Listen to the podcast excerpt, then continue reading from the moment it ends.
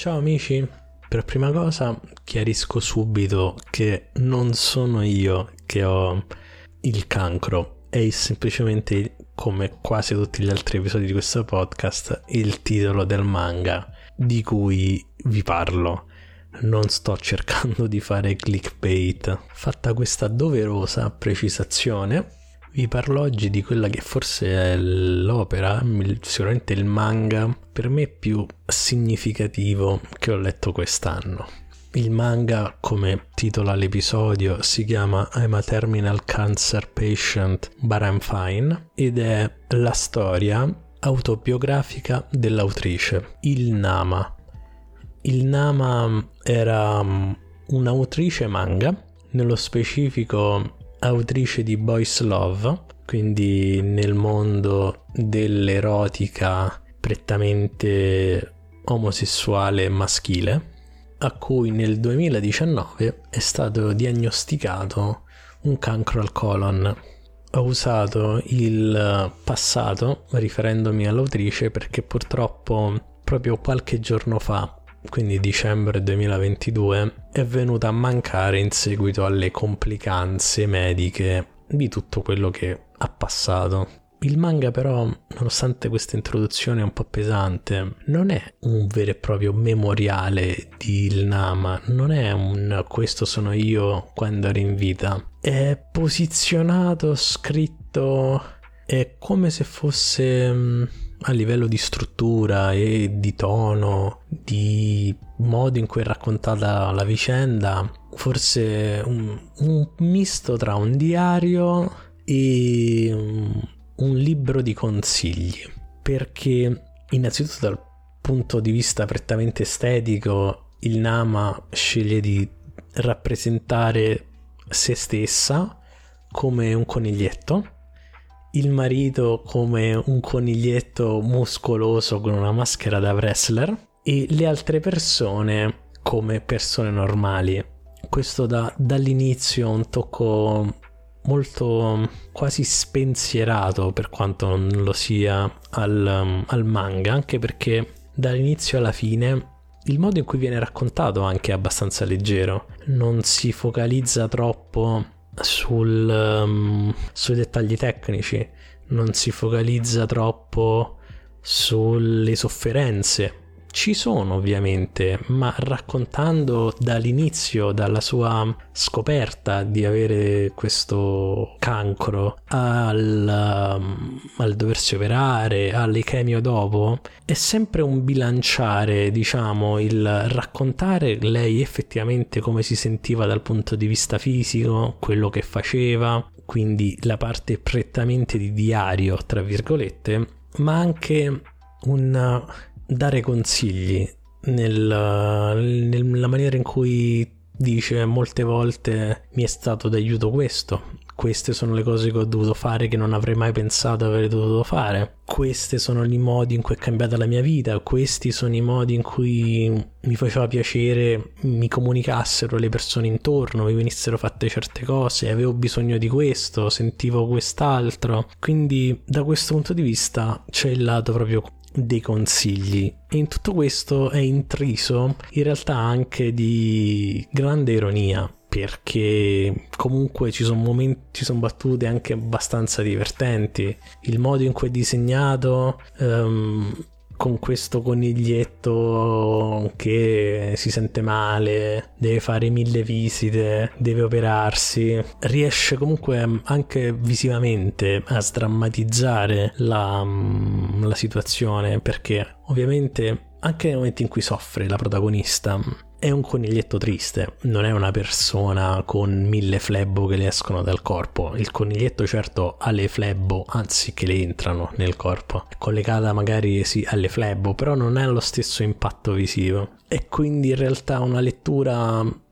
non dico leggera, ma forse ho letto manga più pesanti onestamente da questo punto di vista ed è secondo me in realtà la sua grande qualità, potremmo dire, perché quello che vuole essere è un libro che parla a chi questo demone non l'ha mai vissuto né in prima persona né ha mai avuto accanto qualcuno nella propria famiglia che ha passato quello che è il cancro.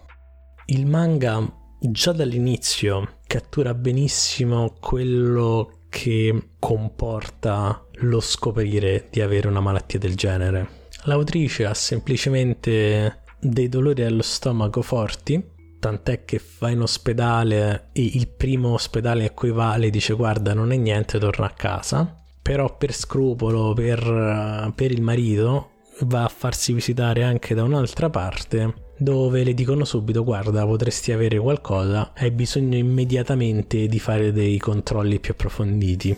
Da lì questo mal di pancia che si trasforma piano piano in qualcosa di sempre più grande, perché quello che traspare molto bene, che trasmette molto bene, è il senso di impreparatezza, il non sapere che cosa sta succedendo, perché devo fare tutte queste visite, per poi trovarsi di fronte a una realtà scioccante, improvvisa. Perché nel momento in cui vieni messo di fronte al potresti avere il cancro, è come se ti svegliassi all'improvviso da un incubo in un incubo da quel momento in poi la vita cambia completamente perché si comincia a convivere con la malattia. Per come è costruito, il manga non è un manga che parla di malattia, anzi parla di vita. È comunque la vita con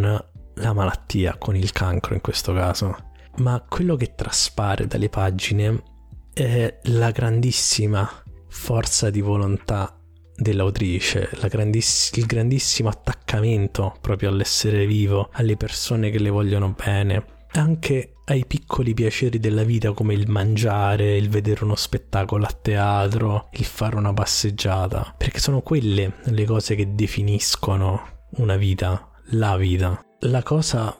forse in realtà più terribile di una malattia come il cancro non è solamente l'impatto proprio a livello di salute. È come cambia totalmente la vita di chi lo ha e di chi gli sta intorno, anche in maniere inaspettate. Per esempio, uno degli episodi forse più sinceri di tutto il manga, che alla fine è molto breve, sono 10 capitoli, 160 pagine, è il momento in cui prima dell'ammissione in ospedale per l'intervento chirurgico, per la rimozione di questo cancro al colon, il Nama, l'autrice, deve firmare dei moduli. Deve firmare dei moduli anche perché c'è il rischio che poi lei possa morire sotto i ferri. E alcuni dei moduli che deve firmare in realtà richiedono un garante. E il garante questo perché in Giappone non c'è mh, mm, la sanità pubblica come l'abbiamo noi in Italia, nel senso che quindi serve comunque un garante economico per alcune operazioni, un po' come se da noi forse andassimo in, un, in una clinica privata, potremmo immaginarla così magari.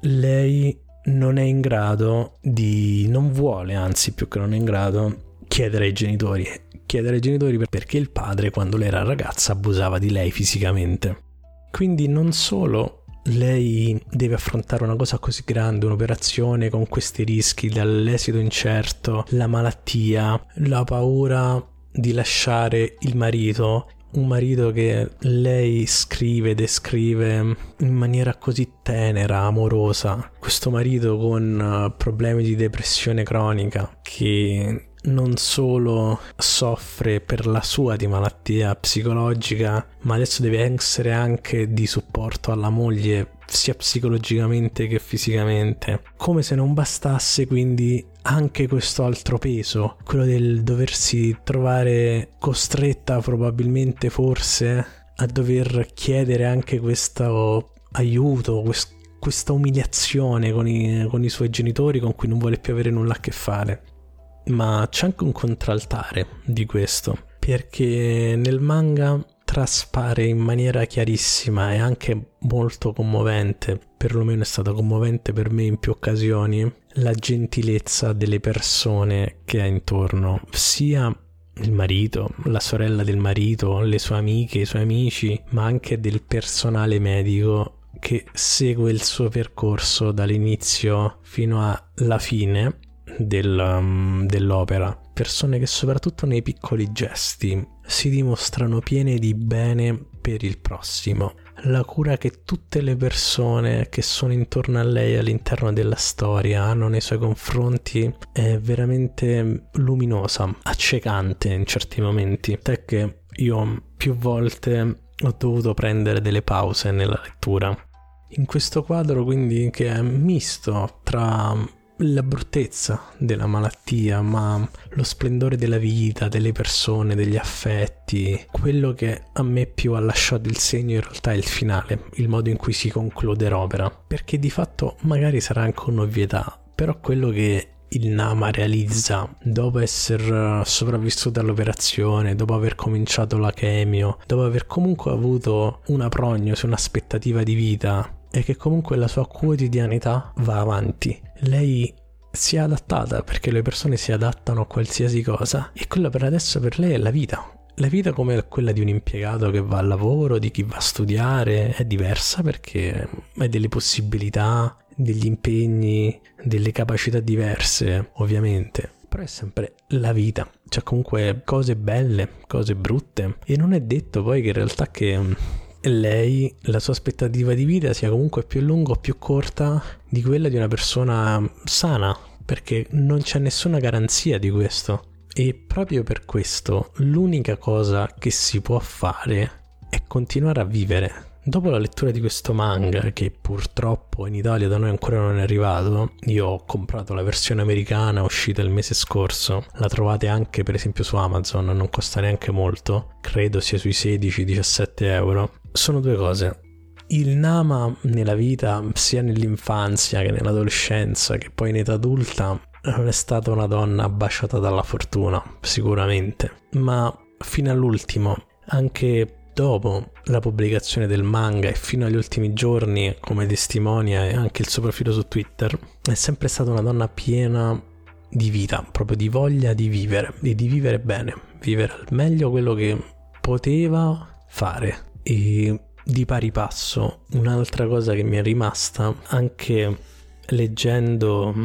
la postfazione scritta a fine 2020 in cui le comunicavano che il suo cancro non era più considerato terminale perché stava rispondendo bene alla cura e anche una forte sensazione di ingiustizia. Per quanto mi sforzi di crederci, non credo che leggendo storie come queste si possa credere mm, che le cose che ti capitano nella vita sono quelle che ti meriti e soprattutto la vita può davvero cambiare da un momento all'altro. Lei alla fine aveva solo un mal di pancia, nessun altro sintomo prima e poi è stata trascinata in questo turbinio, in questo vortice senza uscita quindi alla fine l'unica cosa giusta da fare è finché si ha l'opportunità cercare di viverla al meglio, sia le piccole che le grandi cose e soprattutto le persone che si hanno intorno. Questo era i fiori del male podcast, vi voglio tanto bene, buon Natale.